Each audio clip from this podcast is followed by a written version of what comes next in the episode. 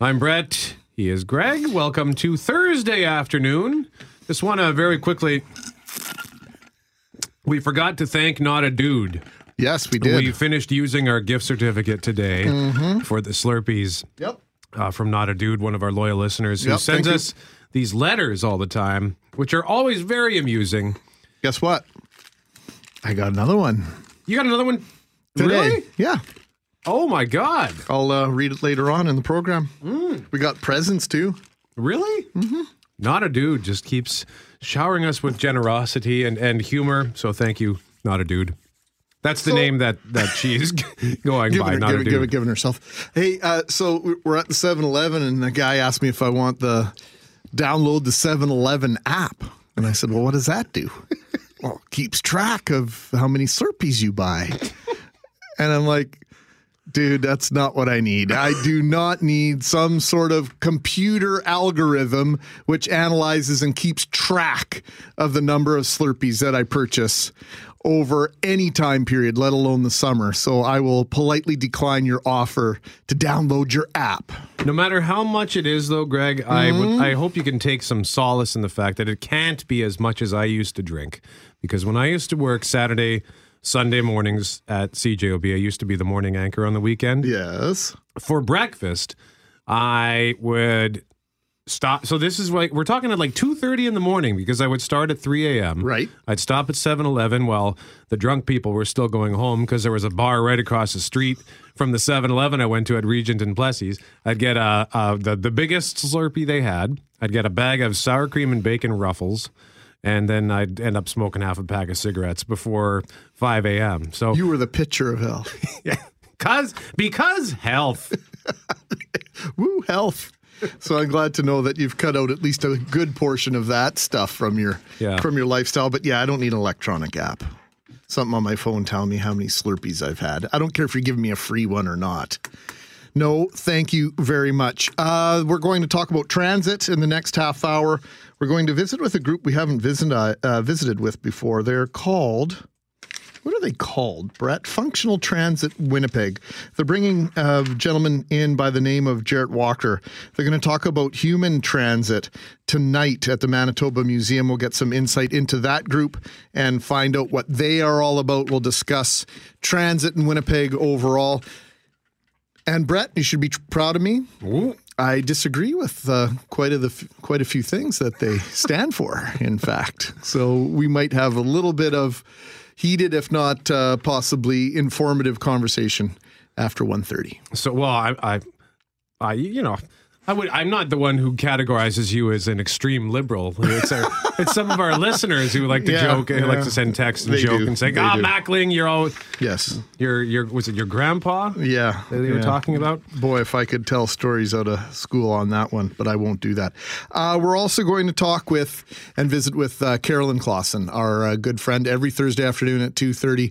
We're talking about Mother's Day, and Mother's Day, of course, a celebration of moms for some people. It's a pretty difficult time of the year, in fact, and we'll talk about how to deal with that and the different ways people may be struggling with Mother's Day. But before we do any of that, we're going to take a pseudo walk down memory lane. Is that what we're doing? I think so. And there's a there, there's a clip, and this was uh, we want to thank Kim Lawson in the newsroom for reminding of the, us of this. She says, "Oh, there's a great clip from The Office that." Kind of summarizes all of this. And I looked it up, and sure enough, here's Andy from the final episode of The Office with a thought that kind of sets up what we want to talk about. The weird thing is, now I'm exactly where I want to be. I got my dream job at Cornell. And I'm still just thinking about my old pals. Only now they're the ones I made here. I wish there was a way to know you're in the good old days before you've actually left them. Someone should write a song about that. No real need to play the music, but I just love the uh, the theme song so much from The Office. But that was so more about his friends. But I think still it it kind of is representative of this. Man, I wish that I had paid more attention to what was happening while it was happening. And we're talking about this because of the Wheel Princess is no more. Uh, fire last night up in Selkirk on the shores of the Red River. Uh, so the wheel princess will will never again ply. Is that the word? The the river, the waters Ooh, of downtown like that. Winnipeg. Ply the water. Yes, uh, the, the Lord Selkirk before that, a similar fate, uh, vandalized over the years and then kind of cut up and used as scrap. We had that reminiscence, that yearning for days of yore when the drive-in, when it was announced that the drive-in, the last drive-in in Winnipeg out in Headingley was going to be closing down, and then it got a stay of ed- execution and was open for one more year, and the and the folks at the movie company, I don't remember which one it was at the, time. Cineplex was it Odeon. Cineplex Odeon said, uh, you know what? Yeah, you gave it a good shot, but it's still not enough. It's not worthwhile keeping it open. And the Winnipeg Jets, when they left in 1996, they got a one year stay of execution. There was no chance that any minds were going to be changed or the fate of the hockey team was going to change. But for the years after, the 16 years after the Jets left, uh, going to Jets games and being a fan of the Jet Jets was a very romantic notion. Maybe not as romantic as it was when people had the, an opportunity to be fans of the Jets the first time around. And so it just got us thinking about this idea of do we celebrate the things that we have in a sufficient form when they're around? So that when they go away, either because they go out of business or for some other reason, we're not going, geez, I sure wish that had stuck around. and so Manitoba Tourism has this launch today.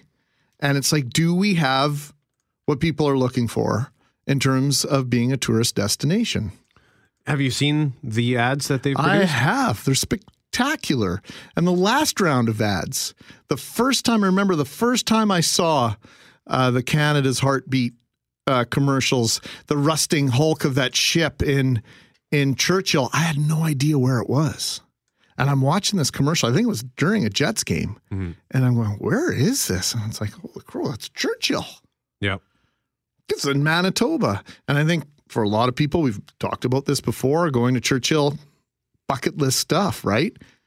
People from outside of our market clearly are getting this because they're as busy as can be up in Churchill. But what about the other things around Manitoba? And if we don't feel as though there's anything to market, why are we bothering? And if we do feel as though there's something to market, why aren't we going headlong into North Dakota, South Dakota, Minnesota, Saskatchewan, as opposed to Air Canada, Montreal, Toronto? I give Travel Manitoba credit for marketing our province and doing it, I think, in a very uh, fashionable way. But I think they're missing the point in terms of who you should be targeting. Yeah, because I can't tell you how many times I've seen ads for places like Minnesota or North Dakota, South Dakota, Montana, Wisconsin, even is one of the states that I see ads for. I I mean, I often see ads for like California. Now, I don't know if those ads are airing on Canadian television or if it's oh. just airing on a whatever, like American network I happen to be watching. No, the California, they know to target Canada. Uh, they know in Wisconsin that people are driving 12, 13, 14 hours to get to the Dells to go to the water parks.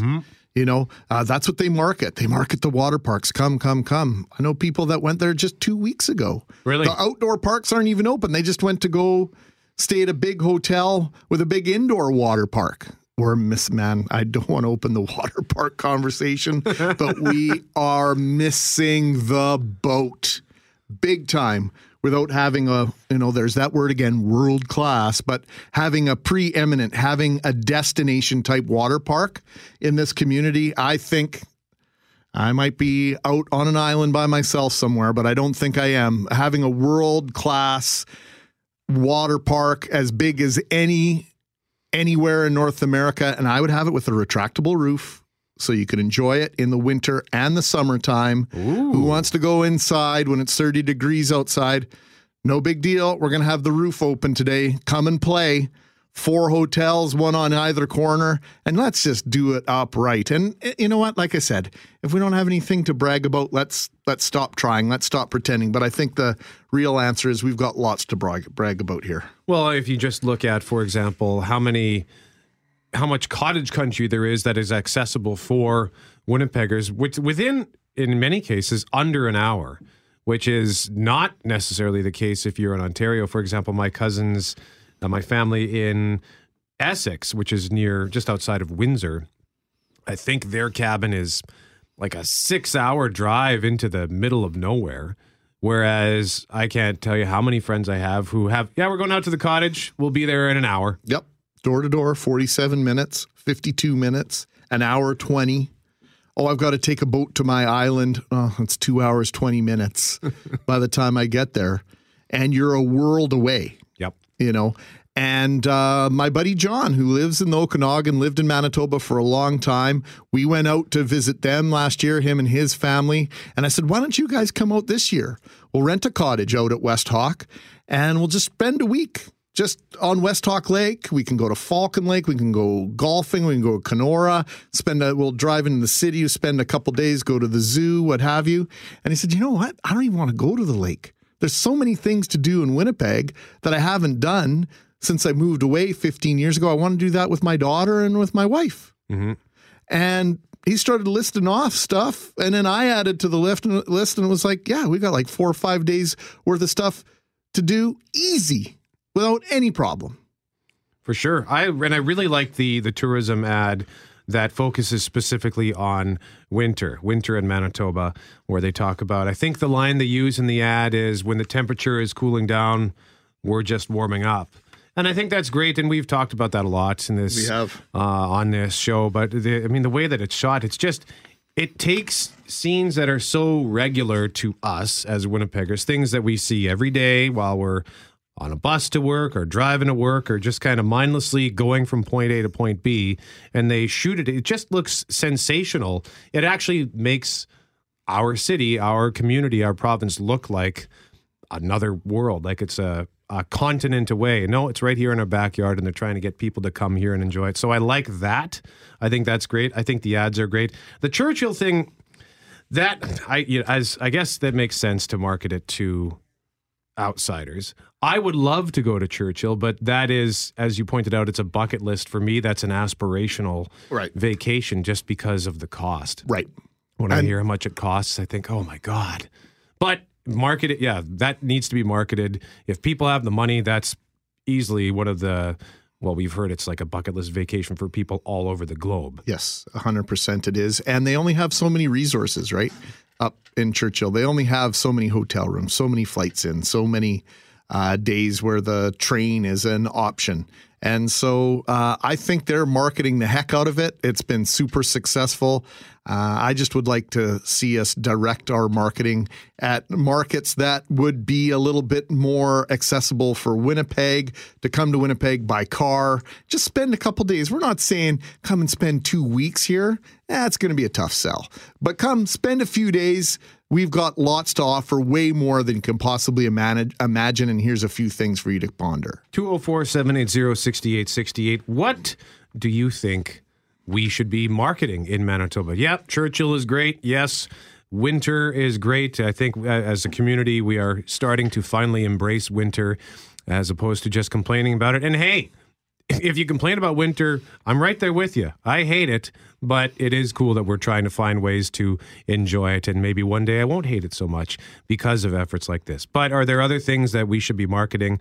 Maybe there's a hidden gem that you think should be on the map. 204 780 6868 is the number to call. It's the number to text. Again, that number 204 780 6868. Would love to hear your voice. You can also email Brett at cjob.com, gmac at cjob.com.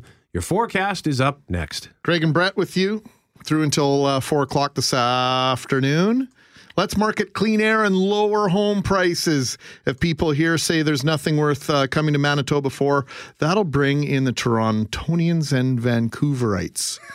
Is that how you describe people from Vancouver? Vancouverites? Vancouverites, that's absolutely accurate. Okay, I didn't know that. Yeah, Learn something new go. every day. You certainly do.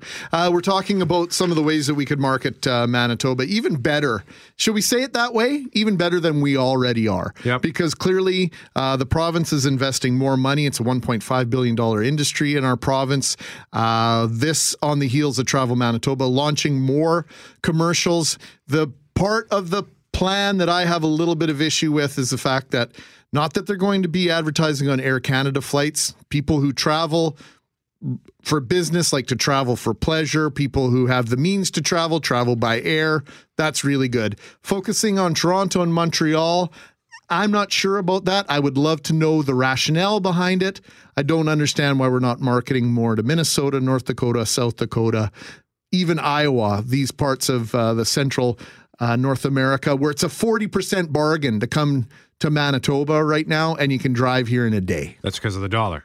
because of the dollar. Okay. Yeah. And well, the Air Canada thing could be because all flights, not all, but generally speaking, most flights go through Toronto. Uh, and to a lesser extent, Montreal, if you're heading anywhere east or even Right. anywhere south. A lot of times, even if you want to go to like somewhere in the mid American Midwest or even the Pacific West, you got to go through Toronto sometimes. So, Right. so that that I can see sort of that, but I do. I'm not saying the strategy is entirely sound. I do think that they should we should be aiming directly at states that are within driving distance in the United States. Uh, we had. Uh, Let's see. Here's a here's a text from Steve. I'm gonna I'm gonna read this cold and see. Do you, do you want to? No, you know what? Do we have- yeah, we have we have a on the call? line. Yeah, Let's do that. Let's go to Bev then and you I'll can, read this. You can see if you can read that one. hey, Bev, how are you this afternoon?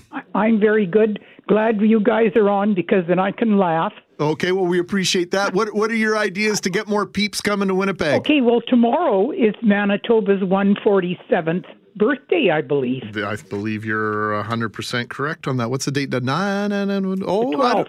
the 12th, May 12th. Yeah, okay. I'll take your word for that. Okay, well, I, you know, it's something else. Like, I haven't, the boats, when us girls, uh, nursing students, we went on the old, you know, on the river there, and it was just the greatest thing because we could drink, you know. Oh, I remember those days really well, Bev. Let me tell you. You- we were too young to drink at those days when we were in nursing. Well, I think that uh, some things never change, Bev, because there are still people who maybe maybe are too young to drink who are doing it anyway. yeah, well, in in my day, you didn't do those things. Oh, no, of course not, Bev. Of course not. I'm winking at you through the phone right now. And no, you're abs- no, absolutely we were good, right. We were good girls. Sure. okay, Bev. Have a good time, guys. Thank you, Bev. That's Bev Trump lying through her teeth on Mackling and McGarry. Uh, May 12th is, in fact, uh, Manitoba Day. It's our birthday tomorrow. How about that? And Steve, here he sent a couple of texts, but I'll I'll point this one out. If you're into canoeing, you can travel from Little Whiteshell Lake through Big Whiteshell Lake down Whiteshell River and end up by Falcon Lake. That's a great thing. And, and I can't remember off the top of my head. I think his name is Tristan. He's the, the those canoe uh, tours, is it canoe tours. Yeah. Oh, uh, it is. It is Tristan. And I can't think of the name of their company right off the top of my head. So but point- yes, they do exactly that. Yeah, they, he's found a way to to market southern Manitoba through canoe trips, and it's gaining international attention. So, great point, Steve. It is coming up to 1.30 on 680 CJOB. 134 on this Thursday afternoon at 2.30. Carolyn Clausen will be here. We'll talk about Mother's Day, uh, the special role that mothers play in our lives, and also the fact that Mother's Day can be a, a difficult time of year for for those uh, without their moms, for those uh, moms that may have lost a child or children along the way. Maybe you had an acrimonious relationship with your mother. You don't really speak to her anymore. Lots of different angles to that conversation coming up at 2.30 with Carolyn Clausen. In the meantime, we're going to talk about transit in Winnipeg. And uh, a little bit of a bonus here. We didn't realize that we were going to get uh, the guest that we've uh, managed to get here. Human transit author Jarrett Walker joins us by phone and in studio with us, Joe Cornelson. He is functional with Functional Transit Winnipeg. They are presenting the presentation that uh, Jarrett will be uh, giving tonight at the Manitoba Museum. Uh, Joe, thanks for coming in studio with us. Maybe tell us a little bit about what's going on tonight and about your group. Thank you very much for having me. Uh, tonight we've got uh, Jarrett Walker doing a presentation at the Manitoba Museum. That's at 190 Rupert uh, Avenue. And that will be taking place at 7 o'clock tonight. He's going to be talking about uh, concepts in transit, how to make, how to humanize transit, which is sort of what we called the event. Um, we're, we're super excited about this. Our group has been advocating for higher frequency transit service in Winnipeg. Uh, we'd like to see a lot more of that. We'd like to see a network that uh, really meets transit riders' needs, that creates the kind of freedom uh, to make transit a reliable choice in Winnipeg. So, Is it less than reliable now in your uh, in your mind, Joe? Uh, yeah, it it certainly is, and well, it's it's good enough. It's it's good enough for many riders. Like a lot of people are are you know they'll take transit and and it meets their basic needs, but you know it could go a lot further. A lot of people don't take transit. If we look at the ridership numbers in Winnipeg, they could be a lot higher. People are choosing other modes of transportation, and we think uh, that transit could actually meet those needs if it if it was provided uh, frequently, reliably, and, and affordably, competitively priced. Well, why don't we bring Jarrett Walker on to the onto the conversation? Jarrett, thanks for uh, taking some time with us. We appreciate you being in Winnipeg and taking some time out of your short visit here with us this afternoon on the air. Uh, talk about the idea of humanizing transit. Well, what I really mean is that if we plan transit with the goal of giving people more liberty and opportunity, that is, if we plan transit with the goal of expanding where people can get to quickly so that they have more jobs and opportunities in their lives, that turns out to also be the thing that expands ridership most effectively. So there's a lot you can do with the design of the network that can expand those opportunities for people. And ultimately, that effect of making transit more useful, making it the logical choice in more situations, really tends to be the key to growing the usefulness of the system and thus its ridership over time. Jarrett, can you maybe tell us a little bit about uh, your background and what it is uh, about you that has made Functional Transit Winnipeg bring you to our city? Well, um, I've been doing uh, transit network planning as a consultant for almost 25 years. And about six years ago, I wrote a book about it, Human Transit, which seems to be the main book that's out there that's written to an ordinary reader whose purpose is really to help anyone think about transit issues themselves, to think about what the geometry is, um, the, how the simple math works, and what that means about the choices that we really have to make. So, you know, since then, I've, I've been doing a lot of major network design studies you know, across North America, Australia, and now starting to work in Europe. And um, so that's probably the primary basis for why they invited me. So the word frequency has come up a couple of times, not only off the air, but now on the air. And is that one of the keys to public transit being effective, Jarrett?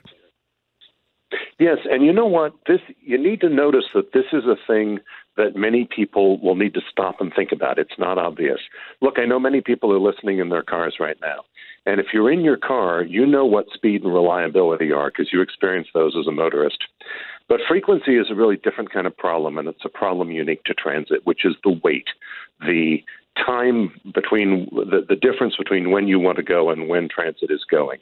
And we really find that as we attack the wait, and particularly as we get the waiting time down below about 10 or 15 minutes, we see a complete transformation in who finds transit useful. Because there are many, many people who are perfectly open to transit who just don't have time to wait 20 minutes or 30 minutes.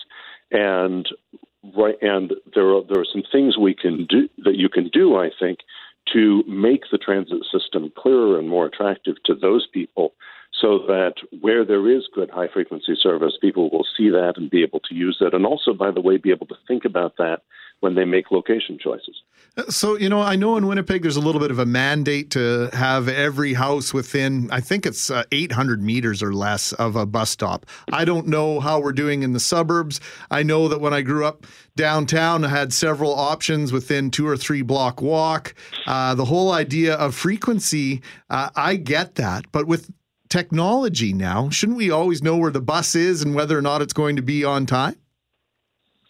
Yes, and you know, I travel in many cities. I have the app.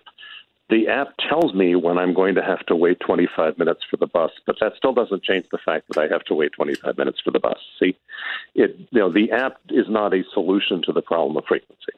Um, the app does other great things. One of the things real-time apps have done is that bus stops are less crowded because everybody shows up three minutes before the bus goes because they, they listen to the app, which tells them to do that. Um, but the fact that we have real time information doesn't isn't an excuse for running worse service. That's that's just not how it works. The app will tell you that the service is terrible, but that doesn't solve your problem.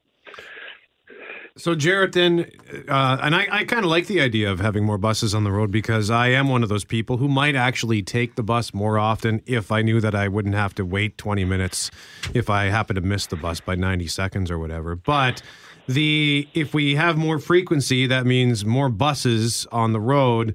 Who's going to pay for that? Well, you have to think about it in terms of what happens if you choose not to pay for it. Um, the money's going to have to come from somewhere. It's um, there's no question about that. But here's the larger issue: your city is growing quite rapidly. Your transit system is not growing. So what that means is that on a, you know per citizen, from the perspective of the average citizen, that you should expect the transit experience to be getting worse because we're spreading the same resources over more and more people. So your current situation is not sustainable. And the question of who pays has to start with the question of why does somebody need to pay? And has to start with an understanding that something needs to be done because you can't keep growing your city without growing your transit system. Can we do what you're talking about doing, Jarrett?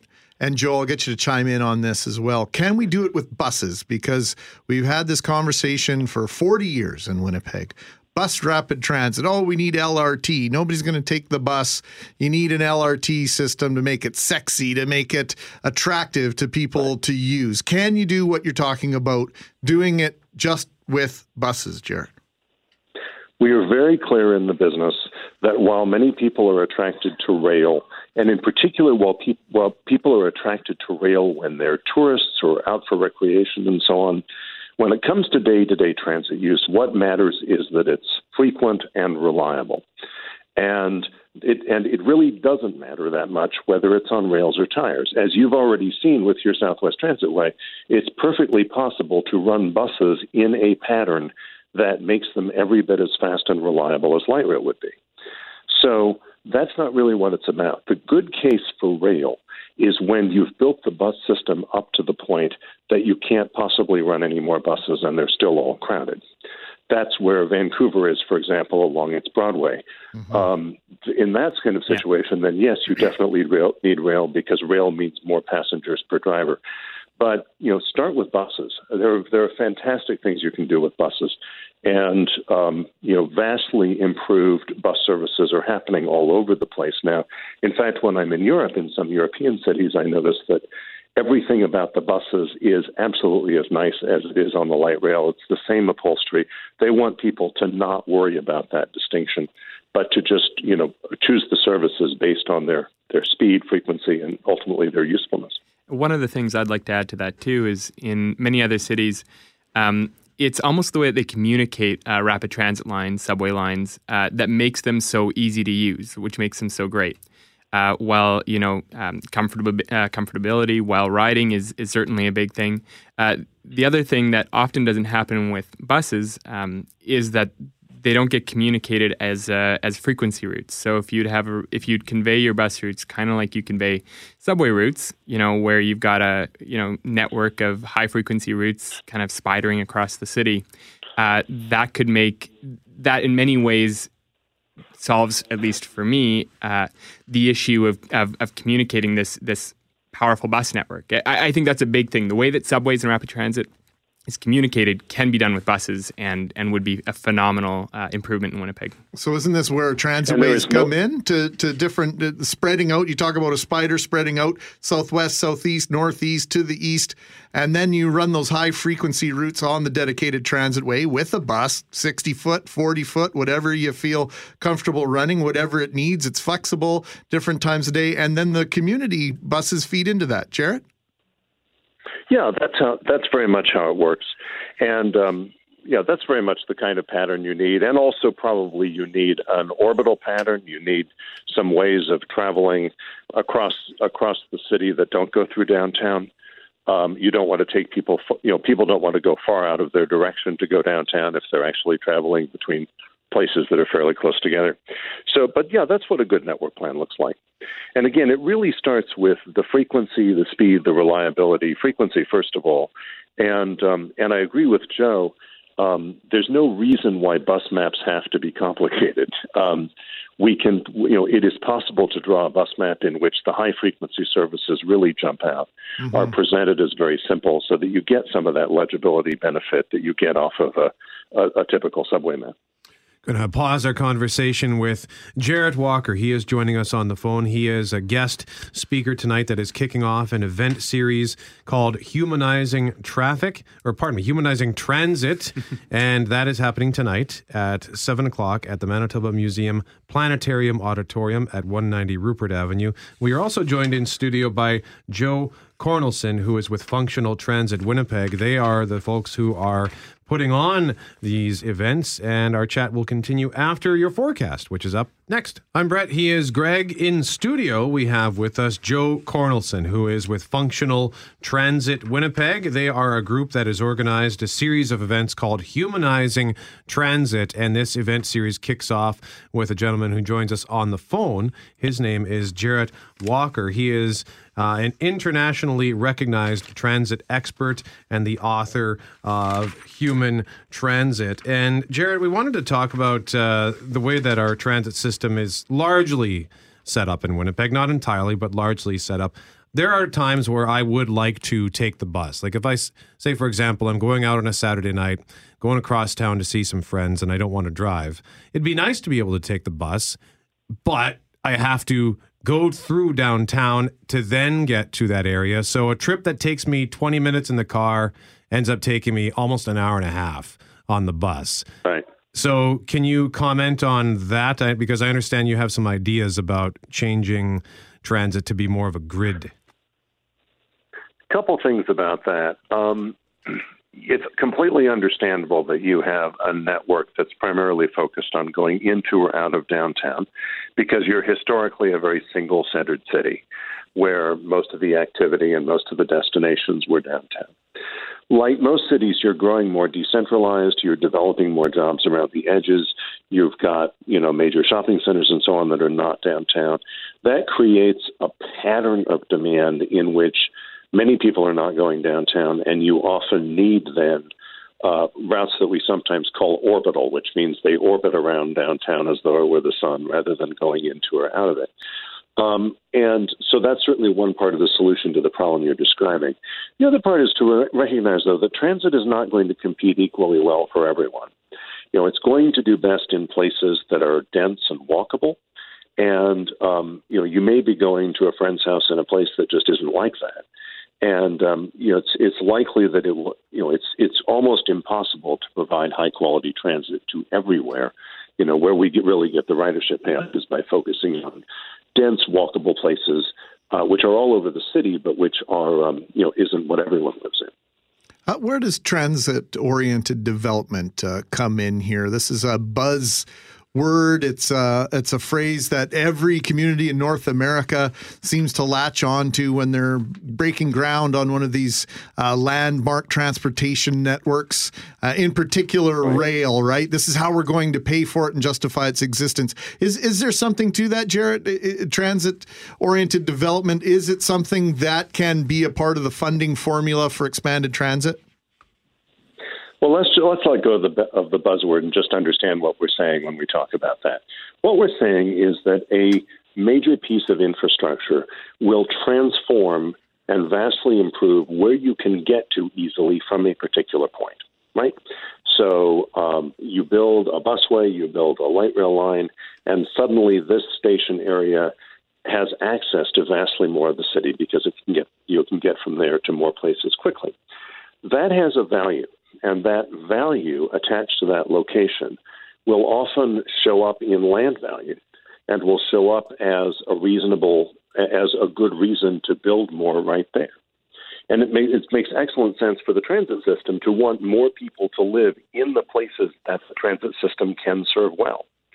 Um, so that sort of development focused around frequent, attractive transit services, real highly useful transit services, is really a win-win. You can get revenue out of it uh, in the form of it's called tax increment financing, where you the government captures a little bit of the value of the land of the increase in land value that will occur.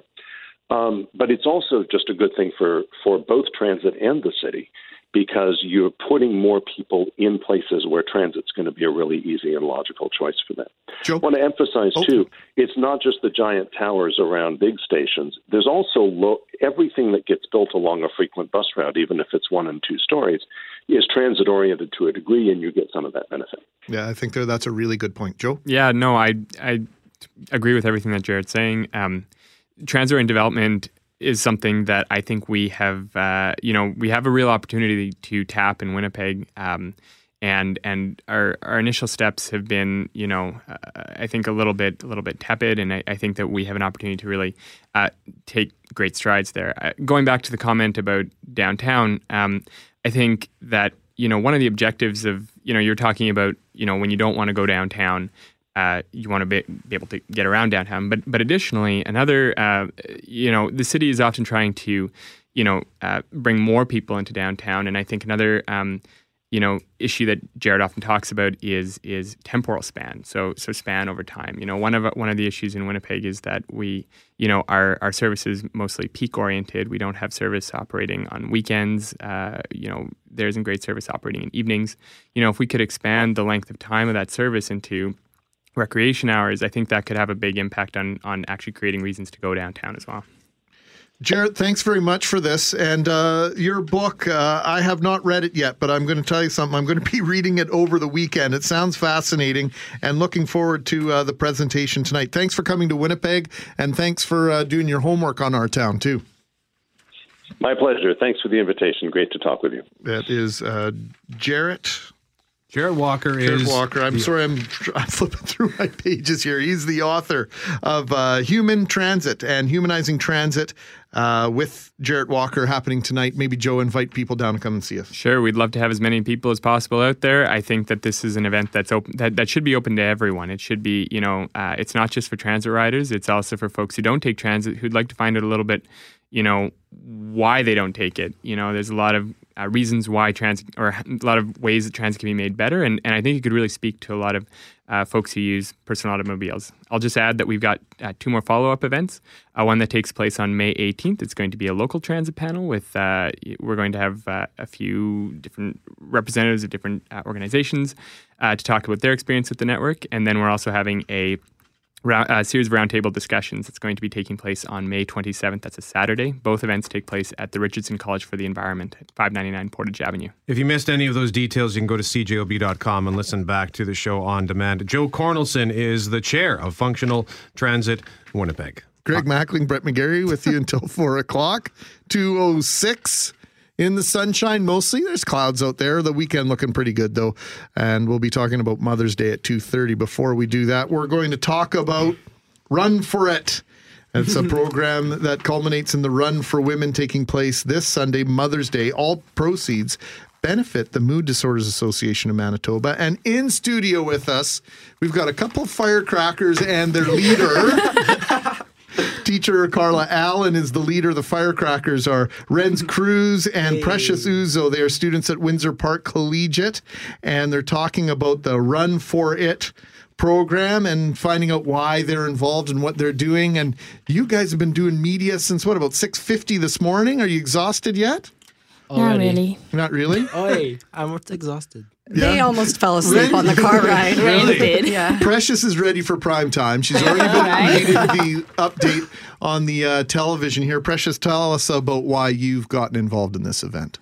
Um, okay, it started at oh yeah, um, cause I had like a friend who was impacted by like she had like depression, so I'm trying to like bring um end the stigma about um, mental health illness and like make more people know about it and trying to like yeah create awareness and this is a way for me to give back to my friend and to like make the world know that this exists and we should start doing something about it. And Windsor Park has been really active. They've gotten excited about this. Renz, what role have you had in getting your fellow students excited about this event on Sunday? Well, my main role really is pretty much being the face. No, I'm kidding. He's a handsome young man. So um, then, if you can see him, you'd understand why. so, well, my main role is being enthusiastic and giving it my all for this cause because I really do think it's an important cause that people should pay attention to. And I've always been I've been giving my all to talk to my classmates, my fellow students, and my community about our program and our like our commitment to Shoppers Love You Run in our in our school. So Now, Carla, the run is happening this Sunday. Where is it? Where is this happening, by the way? Yeah, the run's happening at Leo Scolaire Remillard. It's on St. Anne's Road. And the welcome and warm up starts at 8.55 a.m. And the races begin shortly after that, the 5K and the 10K. So, can you tell us a little bit about the the Run for It program, which has been leading up to this event? Yes, absolutely. The Run For It program is a six week mental health education program. It's aimed at high school students and junior high students between the ages of 12 to 19 years old. And its goal is to raise awareness about mental illnesses that are out there, give students coping mechanisms to manage mental illness if they are suffering from it, or uh, strategies to help their friends who are suffering from it. But it also educates them on the benefits of exercise, on their mental well being. And while we're doing all these mental health lessons, we also incorporate training for the Shoppers Love You Run. Well, there's a, enough research out there for us to realize that there can be benefits. Uh, it doesn't help everyone, but uh, for a lot of people, physical activity can help in their battle with depression. And Precious, you're nodding your head there. can can you validate uh, my statement?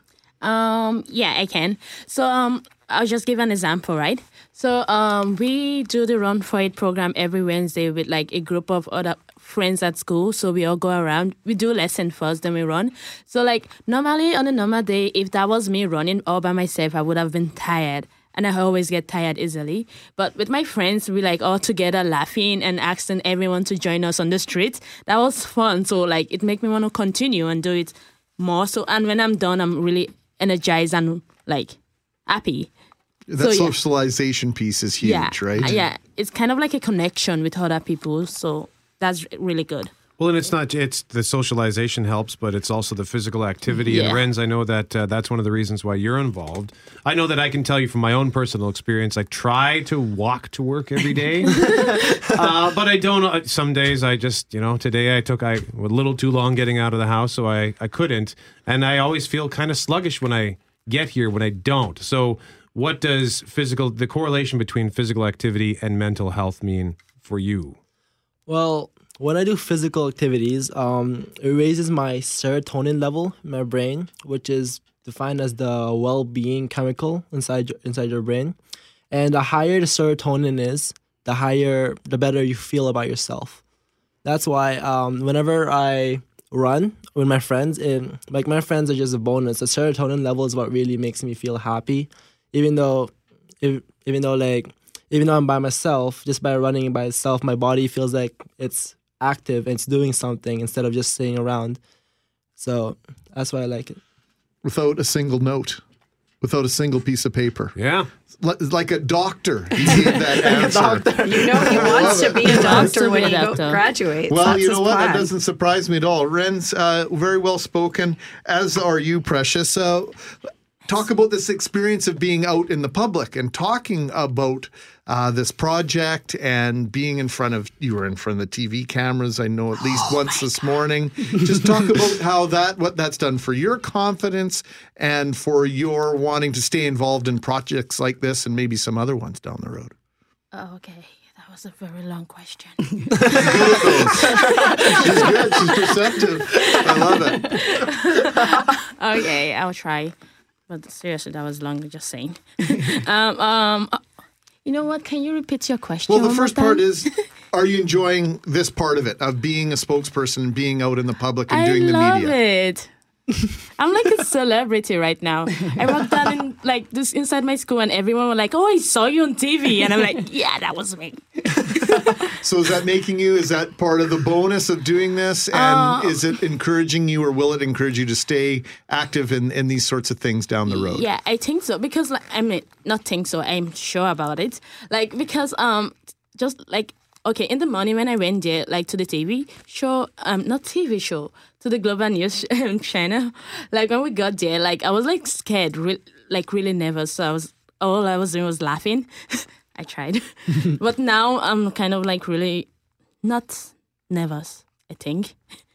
Oh, you know I what? think. Well, you, I think you're doing great. You yeah, know, I'm you're a not natural. anymore.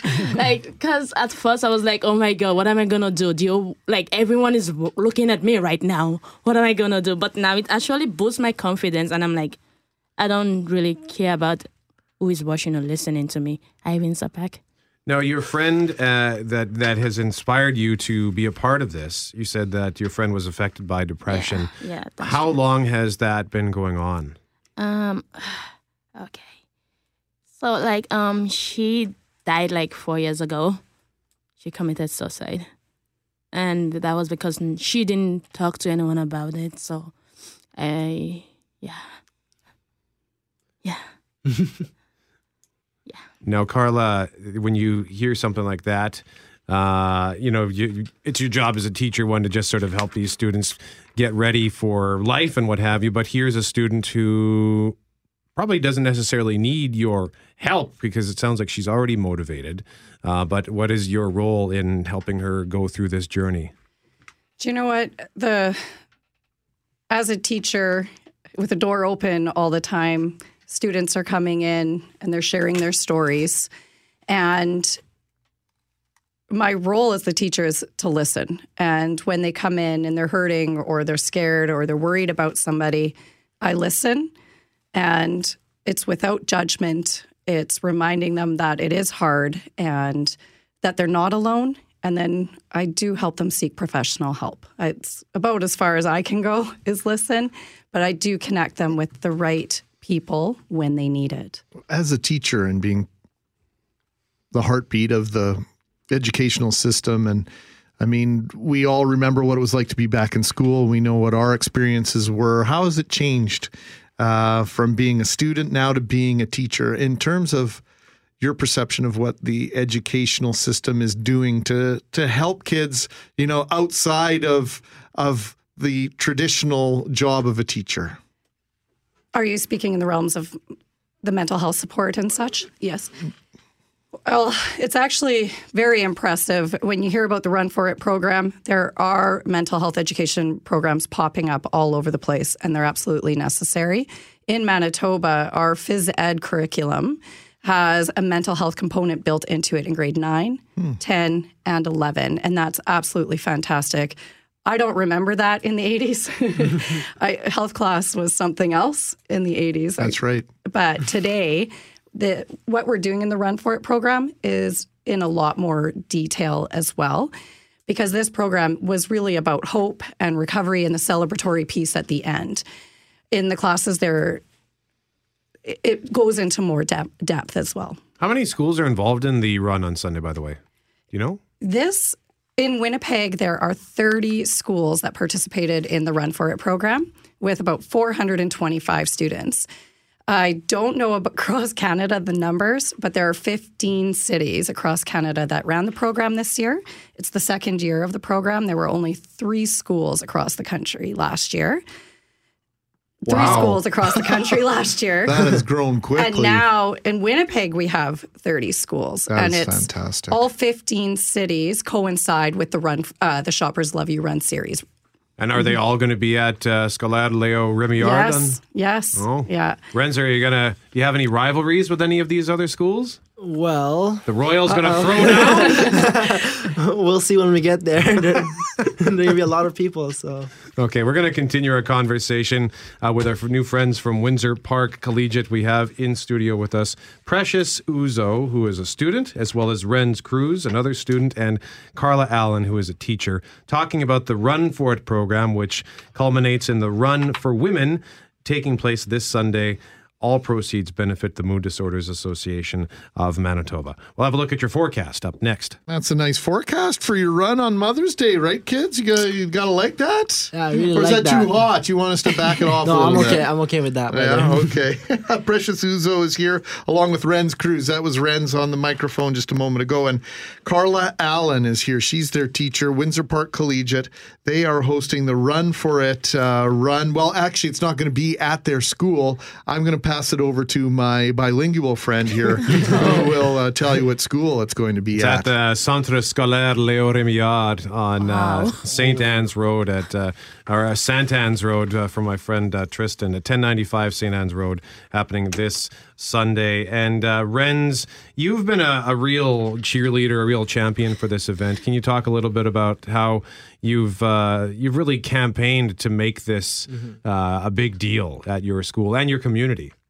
So you want me to talk about how I done that? Yeah, what have you done? What steps have you taken to make this Well, uh, a big Brag event? a little bit. Oh, okay. Well, the first step was our launch at our school, where um, I emceed with a fellow colleague in my group, uh, a different one, and we started this launch to. Well, before this launch, we let the students watch a video in their home teams about the about uh, mental illness and to like to show how real it can be, and.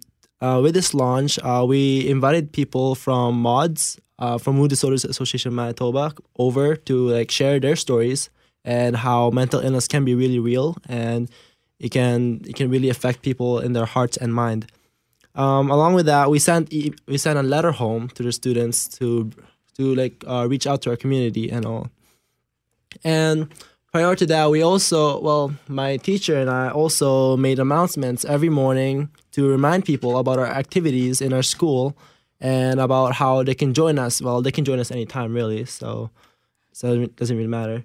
And there's also uh, the thing we also did is like a registration table right outside of our office where we can just sit sit there, uh, watch watch students walking by or faculty members walking by and and like just call them over and see if they want to want to join the Shoppers Love You Run and want to join for a good cause to erase the stigma around mental illness and stuff like that. And how was the uptake? How was the response from your from your fellow Well, classmates? From the first few days, uh, I was pretty disappointed actually. but as we kept going and we kept our energy going and uh, high spirits, uh, we got more and more students. And just coming last week, uh, well, our, la- our reg- registration ended last week. Uh, before last week, we had like 75. After last week, we ended up with 139 stu- uh, participants over. Congratulations. That is very impressive. Very powerful. Yeah, for sure. It's really kept you busy. Uh, and Carla, you you mentioned that uh, we didn't have things like this in the in the '80s. I know that when I was going to school, we didn't have chats like this. Do you feel like uh, things are? Are you? Let me change the question.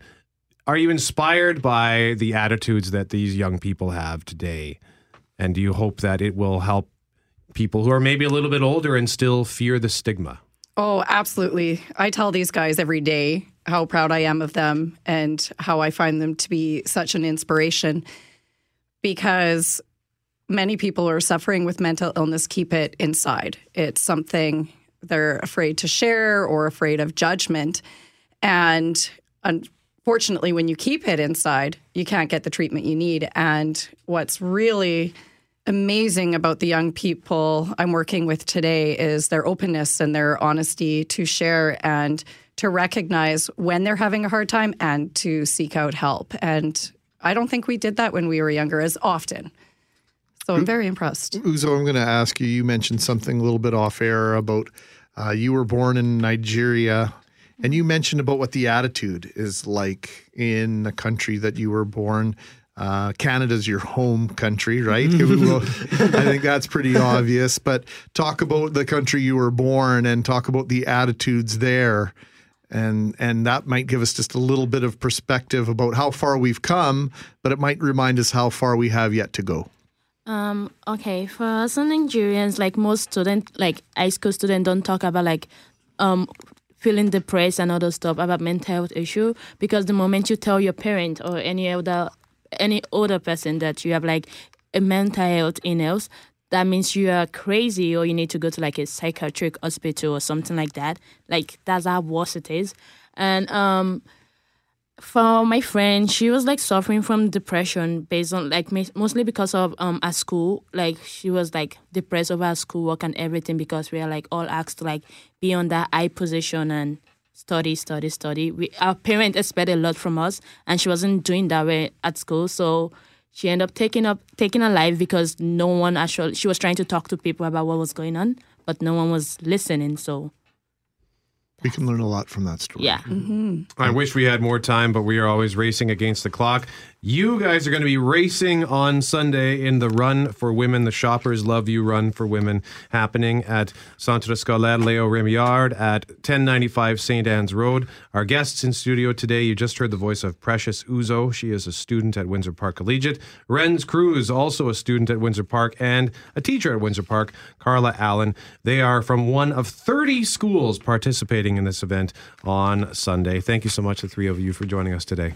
Yes, Thank thank you. Global News at 2.30 is up next. 234 on this Thursday afternoon. That means the weekend's not far away. One thing we won't be doing this weekend, taking a cruise on the Paddle Wheel Princess. The Paddle Wheel Princess has been off the river for a couple of years now, was for sale, and uh, it burned. Basically, do we say burn to the ground if it was in the river? I'm not trying to be trite about it. Uh, bottom line is uh, that boat is uh, now officially a part of history if it wasn't already. Carolyn Clausen is with us in studio, our regular visit. And Carolyn, I know that uh, Global Television came to visit you today just to talk about the idea of nostalgia. And of course, it's not exclusive to us here in Winnipeg, but there is a trigger point in terms of nostalgia, and that's uh, has to do with uh, you don't know what you've got till it's gone. That's right. Uh, but I think nostalgia is actually something that is good for us. Um, when I was being interviewed about the paddle wheel, I just, it called me back to my own paddle wheel story. Don't I think most people my age have some sort of story? When I was a little girl, probably five or seven, um, I won a coloring contest and I won a, a passes for myself, my siblings, and two adults to go on the paddle wheel. And we got free hot dogs and free pop. And I was so excited to be able to drink Coke. I don't even remember much about the paddle wheel other than standing, you know, against the railing looking out at the shore and being able to drink pop, which just never happened back then. And I think it was my, my own nostalgia. What I, like, what is it about that? Well, it was time with my brothers during a simpler time. It was time with people who cared about me and I knew I was safe. It, it just sort of created a warm feeling. And the, the research around nostalgia says that if you put people in a cold room and you ask them to think about warm thoughts, nostalgic thoughts about their childhood, they actually start to feel warmer. It brings a warm feeling to us. And so it helps loneliness, it decreases anxiety, it connects us to parts of ourselves that we have forgotten about that are really good. And so when we think about things that aren't there anymore, but were good for us and remind us of our core values and the connections that gave us so much life, there is something that about nostalgia that is good for us. Could it not, though, work against you if you start to if you think too much about things that that you liked that were a part of your life and that are no longer a part of your life? Well, I think you're talking about is it helpful to live in the past? Yeah. And I don't think it is. But I think there's a big difference between staying stuck in the past and saying, I'm going through a hard time right now. Can I connect and kind of be a friend with myself? What kind of conversation can I have myself about the good old days that help me feel better about where I am right now? In order to resource me to be able to, to be better able to deal with the future and the present that I have right in front of me. Well, and I always find, like when I go traveling, that uh, it, it's not too long before you have your hangout. You go to Puerto Vallarta, you go to Cabo, you go to Anaheim, wherever you go for holidays, Chicago, and really quick, I find, at least for me, and I think uh, some of my friends, is that all of a sudden, oh yeah, that's the place I hang out when I'm in Chicago. You have a familiar fa- a place, even though you're far away from home. We we gravitate to things that that uh, we can we can kind of nest in. And I think some of that nesting is kind of a body experience, right? You remember how good it feels to be in that certain place in Chicago or Anaheim, and you want to recapture that feeling when you go there. And to some extent, you can capture that feeling anywhere if you just spend some time thinking about that. And I think some in this world that can have so much bombarding at us and so many stresses, if we have places we can go inside to calm ourselves and soothe ourselves, it and, and remind ourselves of who we are, it makes us better people and makes us better able to deal with the present right that we have with us. So that's this in my mind the psychology of when people come to Winnipeg for a few days.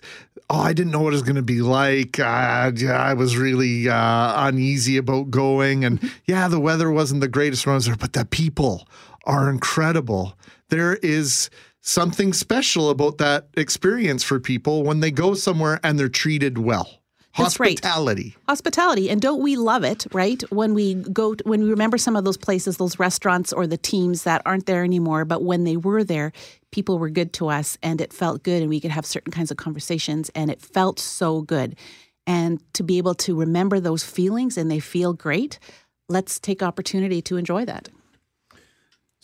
Can we move on to the? Well, I think we can tie it all Yeah, together, okay. right? well, you're, you're the master of segue. well, you know, we're talking about Mo- Mother's Day. That was uh, the topic, and the idea that uh, for some of us, Mother's Day is a difficult time because we either we've had um, a strenuous relationship, or we have a strained, non-existent relationship with our mothers, or our mother has passed on, as it is in my case, and so it is a time for nostalgia, for looking back, and so for every time I feel personally, I can speak.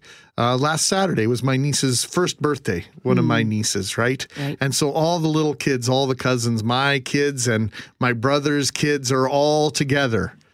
And all I can think about for different pockets of time is, oh my God, how much my mom would have loved to have been there on Saturday. And so it doesn't completely overwhelm the positivity of that event, but it's a big part and a, a step that even 15 years later, I'm still trying to recognize and to deal with.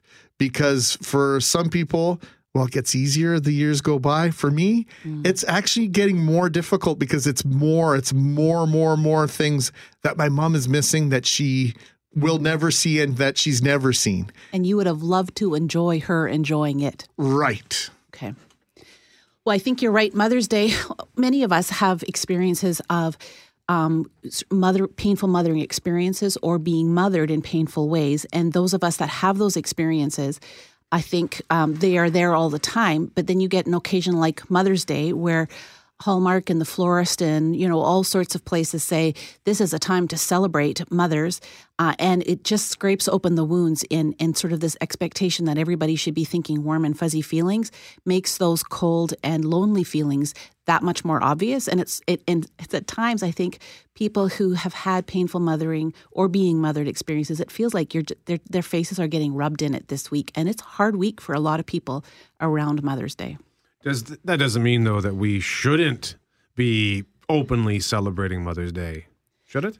No, I think it's important to celebrate the mothers in our lives, and and to, to many people have those good experiences. But I think it's really important to hold space for those who are going to be grieving this weekend, for those who are going to be bitter or sad, who are are just going to have some of those really painful experiences opened up, and to sort of assume that everybody is loving mothering on the weekend.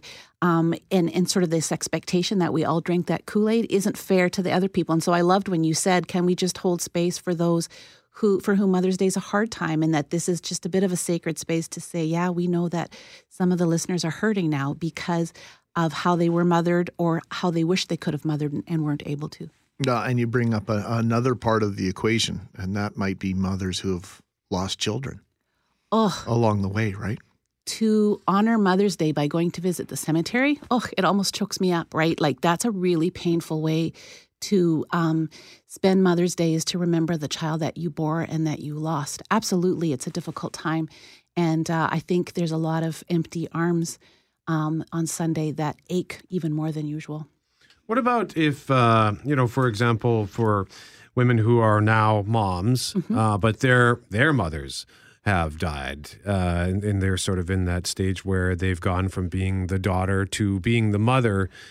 I've never really thought about it like that, but can that be difficult for moms who are like celebrating Mother's Day with their kids, but their moms are no longer part of their lives? it's a really intense time where you do so much focusing on mothering and being mothered. And so, uh, Sunday, when we celebrate Mother's Day, is a time for those who haven't lost mothers, uh, who have lost their mothers, like, how am I passing that on? My mother's, you know, the, the attributes of her that she gave to me, how can I have those seen in my own parenting towards my child. And it can be quite nostalgic, either in beautiful or painful ways, as you contemplate being mothered and then now being with your children and, and mothering them for sure.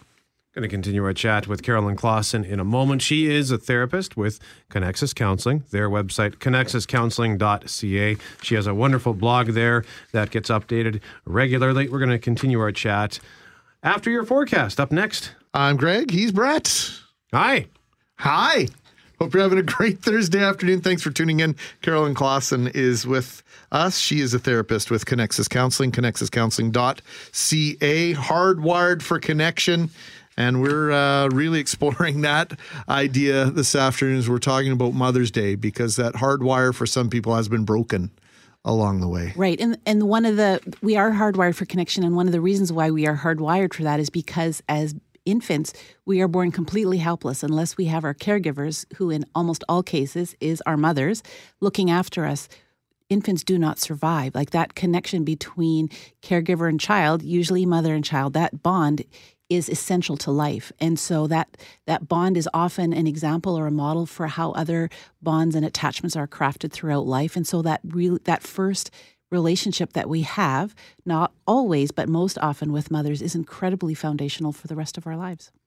So, if somebody is uh, going into this weekend for whatever reason, the the relationship with their mother is is no longer in existence, whether it is because mom has passed away or uh, the relationship is estranged. Uh, while they're looking around and seeing the the hallmarkiness of the whole thing with you know buy your mom a card or buy flowers or whatever. Any sort of strategies to to help get through that?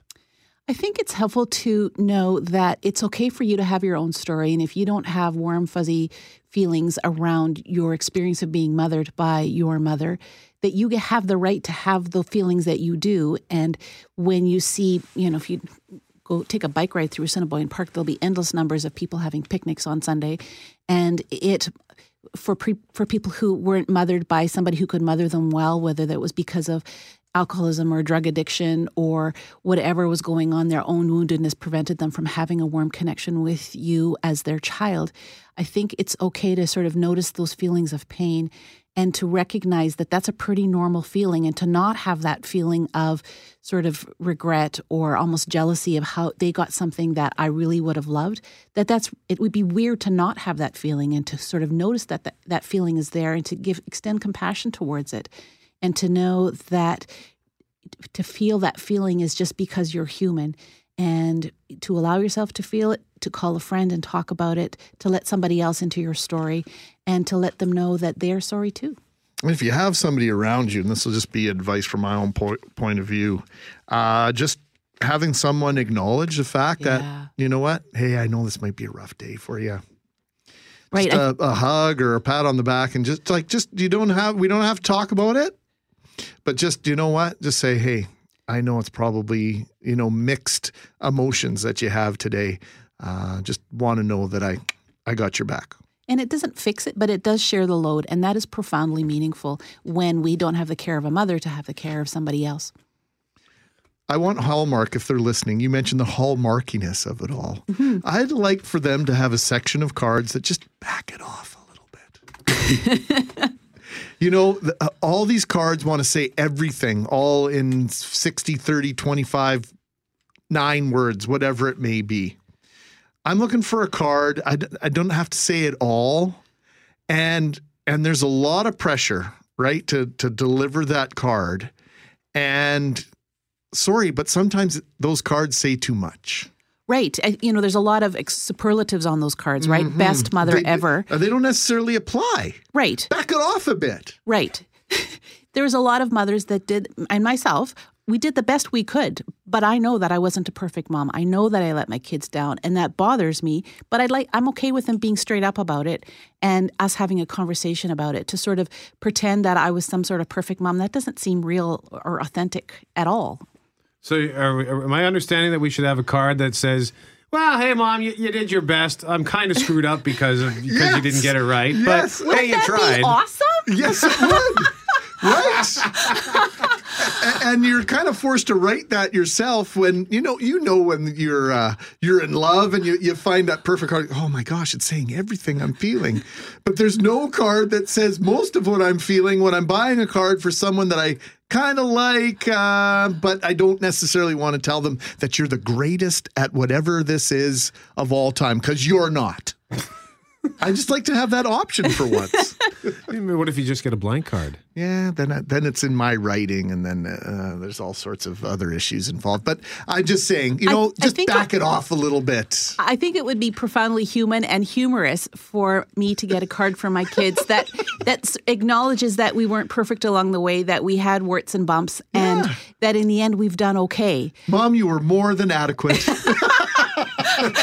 even just adequate.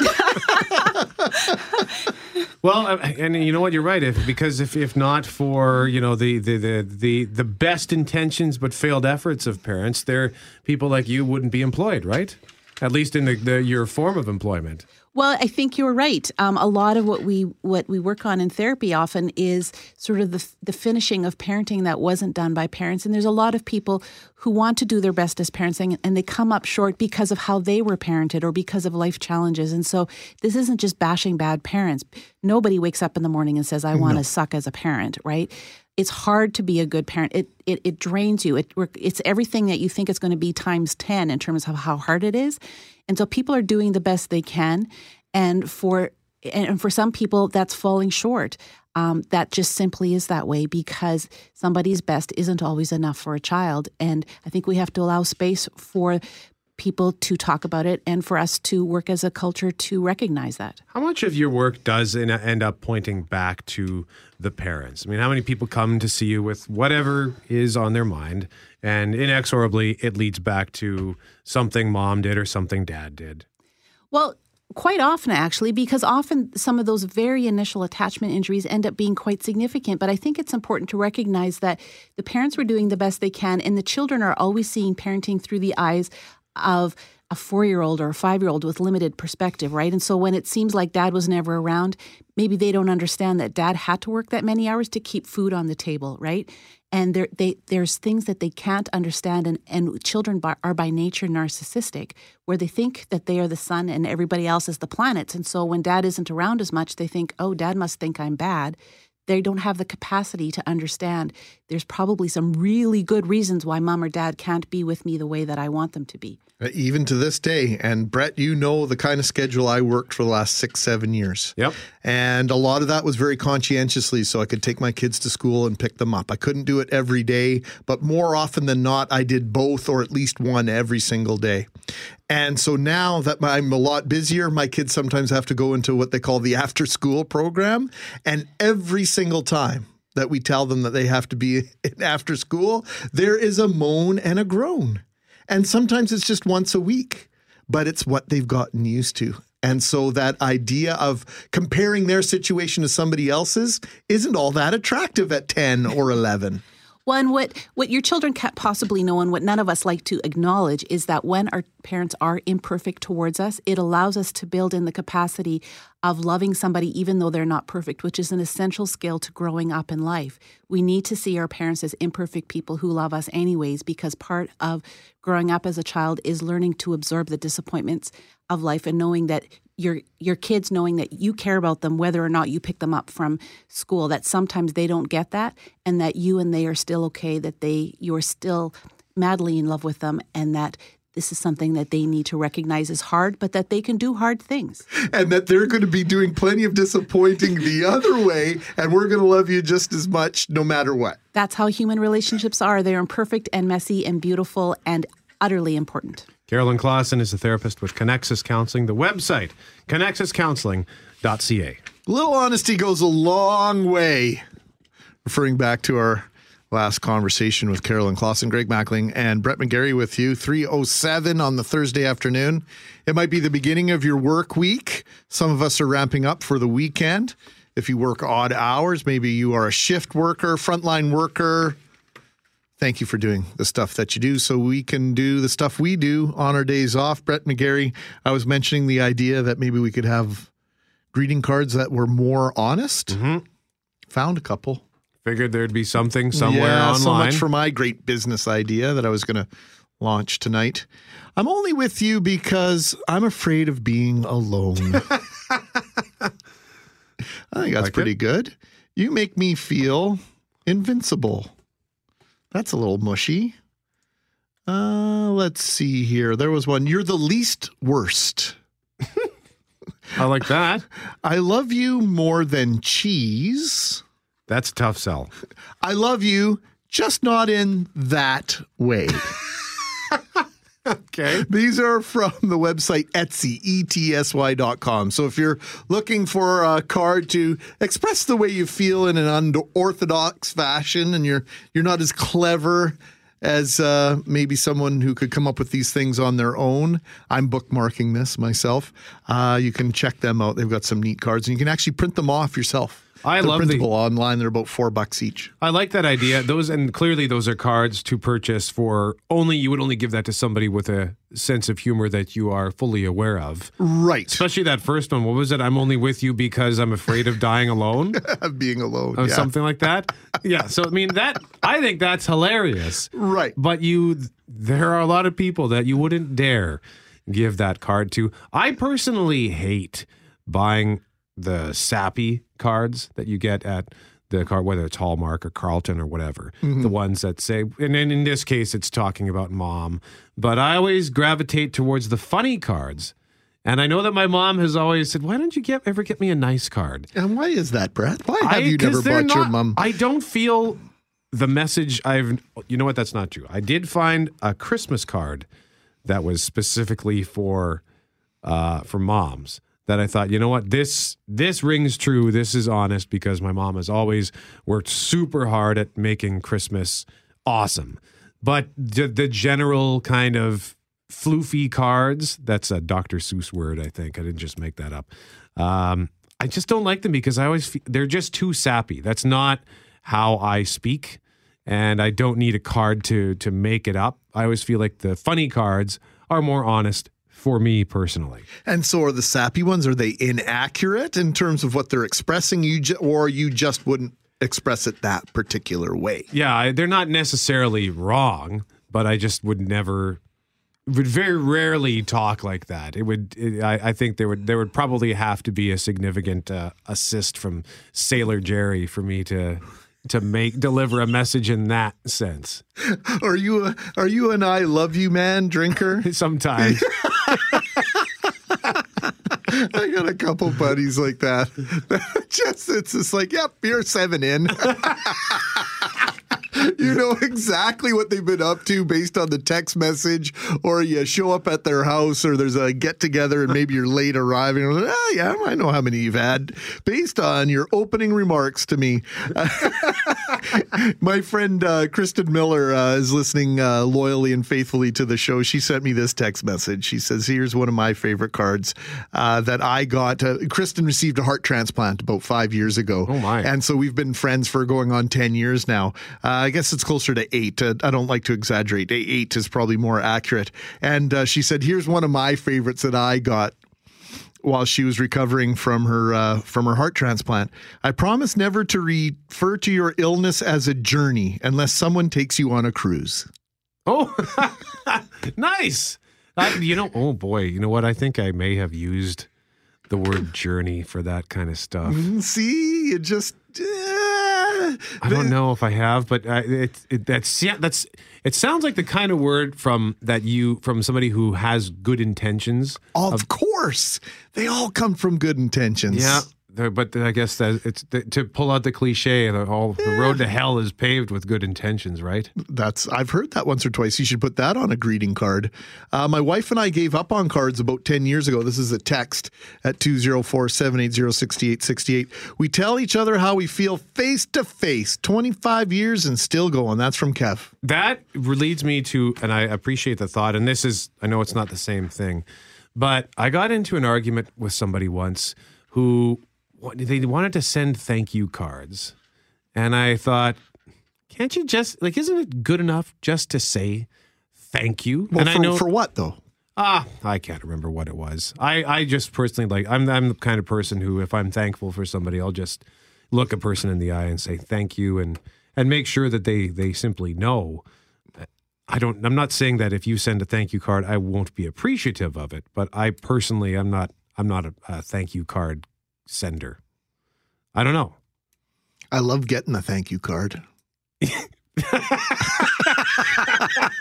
That's see- the end of the statement. I can see the look in your. You love getting them, but you don't like sending Oh, them. I hate sending them out. I mean, yeah, I hear exactly what you're saying, but you know, I try and wear the flip side of it, and it's, and it's nice to get a thank you card. Oh, it was so nice that you came to the birthday, and you, and I, when they refer to the gift that you took. You know, six seconds or six hours or six days picking out, and they remember and they acknowledge the specific thing that they gave you. You gave them. Ah, there's something kind about that. Yeah. I like that. Maybe that's kind of sweet. Maybe I'm just lazy. You need another Slurpee, is what you need. You have a sugar uh, crash uh, upon you, and, and maybe that's altering your view on this stuff. I do like Slurpees. More two Slurpees in a day sounds like a good day. Uh, we wanted to get some uh, to some honest uh, conversation, honest expression, but we probably should uh, update weather and traffic and that sort of thing, and try and sneak the Steve Harvey thing in maybe a little bit later on. Steve Harvey has sent out a memo to his staff,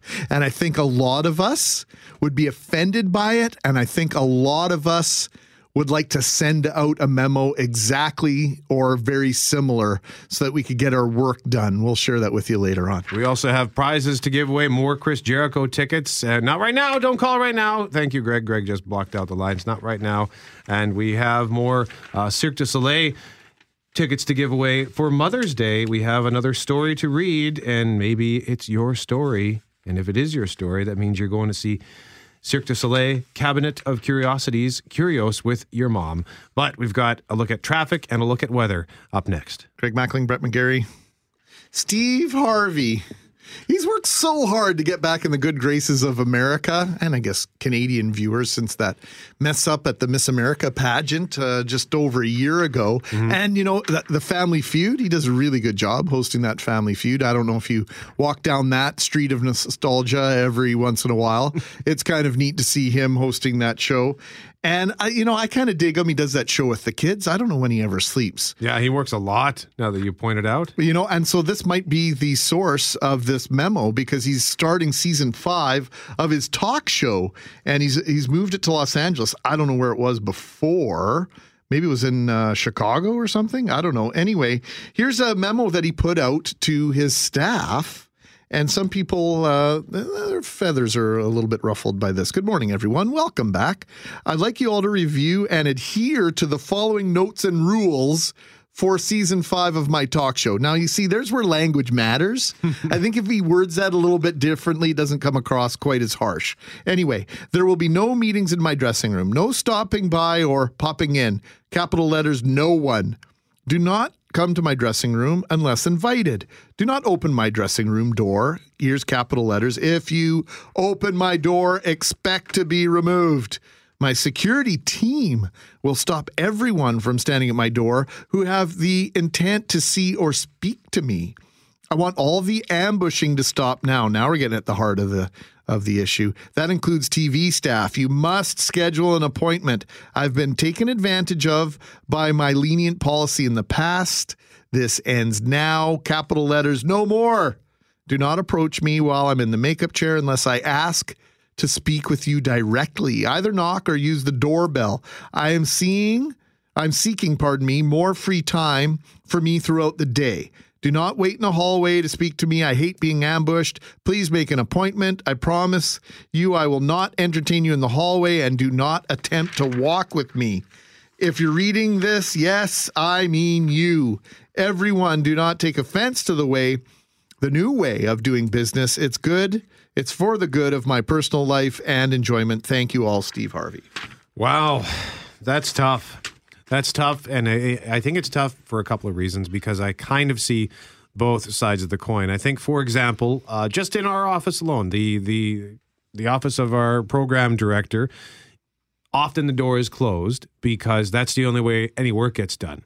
Because people constantly popping in and out with various questions or concerns, and I often wonder. I often feel guilty if I have a, a question and I'm knocking on the door because I see whoever's in there, looking down, uh, trying to do some work, trying is the key word.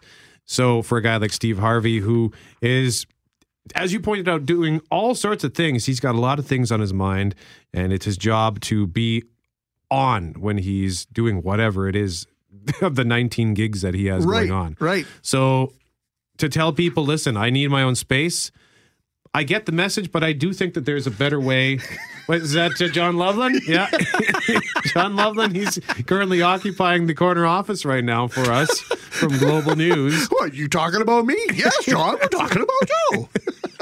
He's learning very, he's learning quickly. I don't know how they do things over at Global TV downtown, but he's learning quickly that not a lot of work gets done here unless that door is closed. yeah, fair enough. Fair enough. So with Steve's case, I I sort of agree with this, but I think there's a there's a, a simpler way to do it. It's just listen, guys.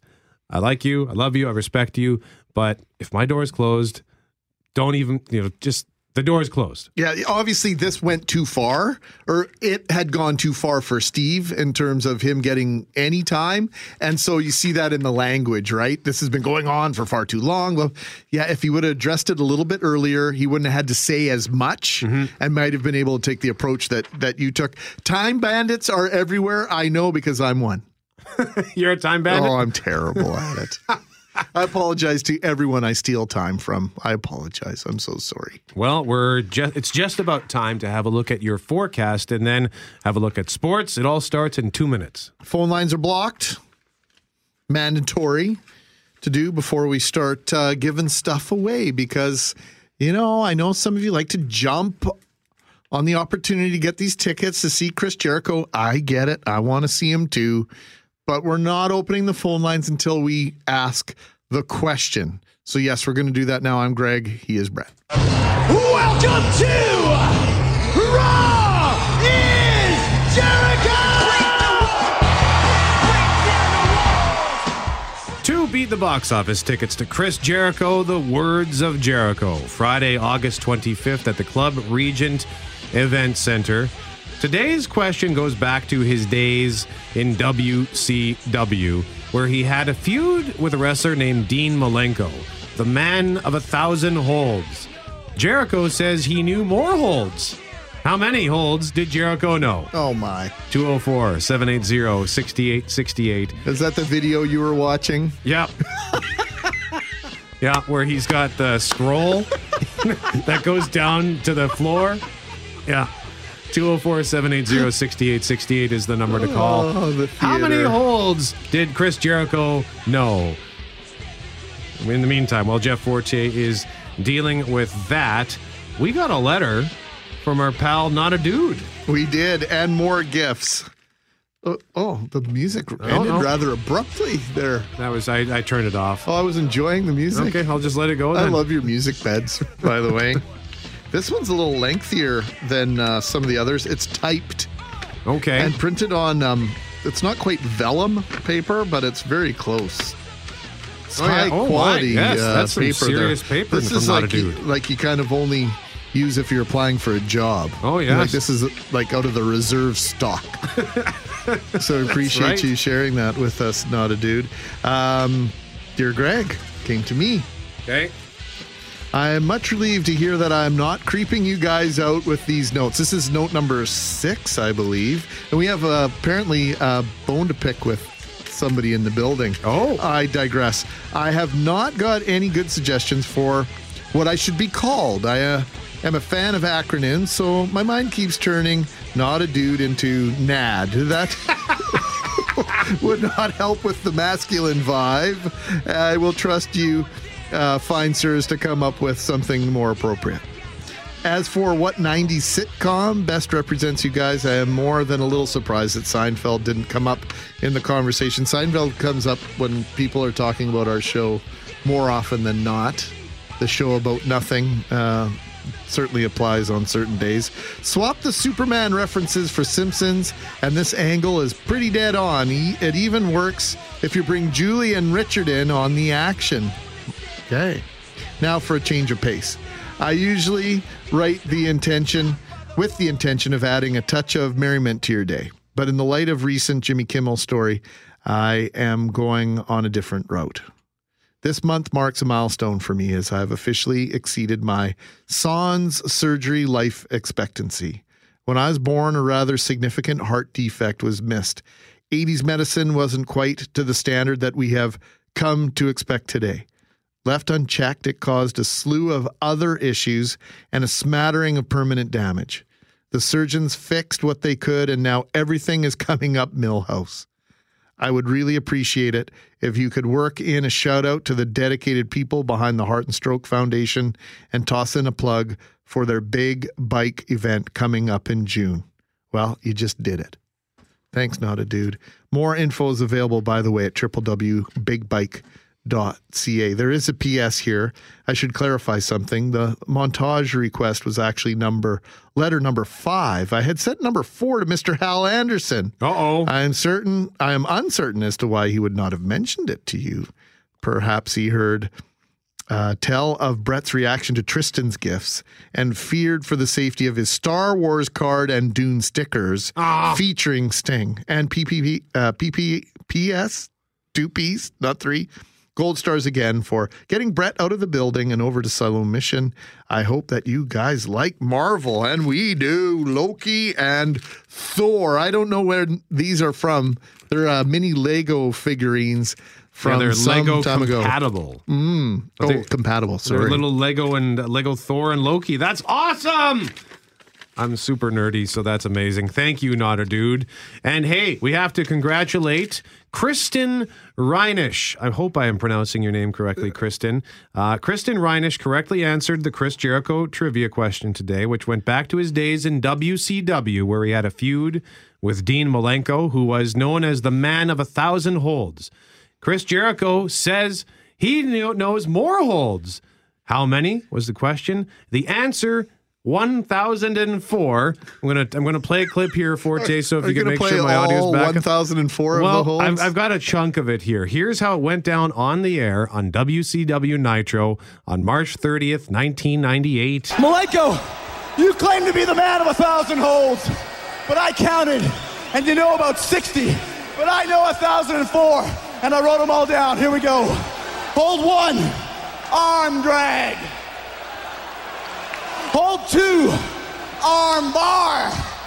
Hold three, the moss covered, three handled family gradunzel. Why doesn't he just Number mail us this list and we'll announce arm it? bar. Is that just Gorilla ran it. Monsoon? Number five, the Saskatchewan spinning nerve hold. This must be meathead microphone night. Is it so? Arm He's got 998 to go. nine, Get the hook. We're out of here. Shut up. superpress. Number 10, right Haircut. The Saskatchewan spinning nerve hold? or something? I don't know. What, I don't know what that is. I don't want to find out either. That's classic. That is that's one of the great things about Chris Jericho. He was so creative, and I think he really was unique in that sense that he was able to bring that kind of level of just off the wall creativity. He was such a great communicator, and he's one of the greatest wrestlers that has ever stepped into the squared circle. So, Christian Rein- Kristen Reinish, enjoy the tickets. You are going to see the Words of Jericho. August 25th, Club Regent Event Center. We have one more pair of tickets to give away. We also have uh, a pair of tickets to give away for Cirque du Soleil Cabinet of Curiosities. Kurios, we have a story to read. We will read that story after we hear from Julie and Richard to tee up the news. Up next. I just realized my workspace is a little untidy here. I've got my iPhone, two pens, a watch, a letter, a stack of papers, and my Lego compatible Loki and Thor figures that one of our fans sent to us. So I apologize. I'll have this all gone before you sit here, Julie when do your fans send imperial cookies? Oh, you're back on the Imperial I cookie just thing. until I get this dealt with, then Yeah, okay. I'll, Is it a craving that? uh, I, I think so. I think so. They've been invited me by uh, the Prairie Ink Bakery to try theirs. oh, They said research is important. You know, I was like, well, research is important. You're dedicated to your craft. where is that again? Uh, Is McNally Wolseley? Robinson. Oh, yes, of course. That's right. Yeah. And It's But one of I my can't- favorite I places, McNally Robinson. Can't eat a Thor figurine. Oh, you can't. you wouldn't want to. Try, you, You were could. eating kale earlier. That's I pretty was. similar. I think that's maybe ask why I have a craving for an imperial cookie is because I was eating a Brussels sprout and kale chopped salad. Yeah, you get what Oh, you reap a- what you sow, Buckingham. That sounds like a Richard Cloutier meal. Well, we can My only influence aspire to is spreading on this newsroom. You know that. Good Yeah, for you, Rich. It, it, it is. Except with McGarry. R- Richard, are you taking to- you- are you taking tomorrow off? Don't ask him why. He's just leaving. Yeah, I'm not asking day. why. Just asking if he's taking tomorrow off. He's taking tomorrow off. He's on a research assignment tomorrow. yes, he's on assignment. Okay. All What's right. on- what, speaking of assignments, what's coming up today on the news? Richard, we'll start with you. Good idea. Uh, lots going. How fast was this person going? Uh, Which one? The There's big two one. of them. The big one. 257 kilometers per hour. I said pardon. 257. I thought that the officer made a mistake. I thought he even meant to say 157. Where was he driving? We're going to tell you all about it coming up on the news. I hate you. Just tell us now. no, I, no, I know it defeats the purpose of a of a tease of a hook. No, that's a good tease. I want to what know else? What else? Uh, we'll talk about the crickets in the field. Crickets in the field. Crickets in the field and the caterpillars, on the, trees. I think you should write Wow. a song about that. Cats in the cradle. No. Wow. No. and those are work. all different stories, just so you know. Okay. The crickets in the field. I'm curious about the that crickets one. in the field and the, the caterpillars in the tree, they're all different stories. Good. We're out of here. Okay. Okay, thank you very much, Ta-da. Richard Cloutier and. Julie Buckingham. See you All Monday, great stuff on the news from 4 until 7 on Research. 680 CJOB. Research, yeah, Uh, sure. we, with the last couple of minutes that we have left here, we want to read our latest story for Mother's Day for the Cirque du Soleil Kurios Cabinet of Curiosities. We've been inviting you to go to cjob.com. Tell a story. Tell us a story about why your mom rocks, and then we just sort of go through it and pick stories at random. And today we have landed on Ruth Grew. And uh, Ruth, I hope I'm spelling your or pronouncing your last name correctly. Ruth Grew has written a tribute. It's called A Tribute to My Brave Mom. My mom's voice shook as she made breakfast. I was so sick last night, I almost died. I heard that story many times during my growing up years. Quote, I woke up dad to help me, and then it went away. She always seemed fine in the morning. I worried. Was it her heart? But the doctor said her heart was fine. Years later, I figured it out. Mom had nocturnal panic attacks. How would I know that? Because I had those same terrifying episodes, and like her, I was sure I was having a heart attack and dying. I was the fortunate one. My generation began talking about mental illness. I got the right information and I got the right help. Poor mom, she suffered alone. She dare not tell a friend or ask for help because in her day, stigma made her hide her fears. They would say she was making it up or that she was looking for attention, or the worst, they might call her crazy or loony. Thanks, Mom, for never giving up. You kept fighting those fears and kept making us breakfast. What a strong and brave mother you were. I love you, Mom.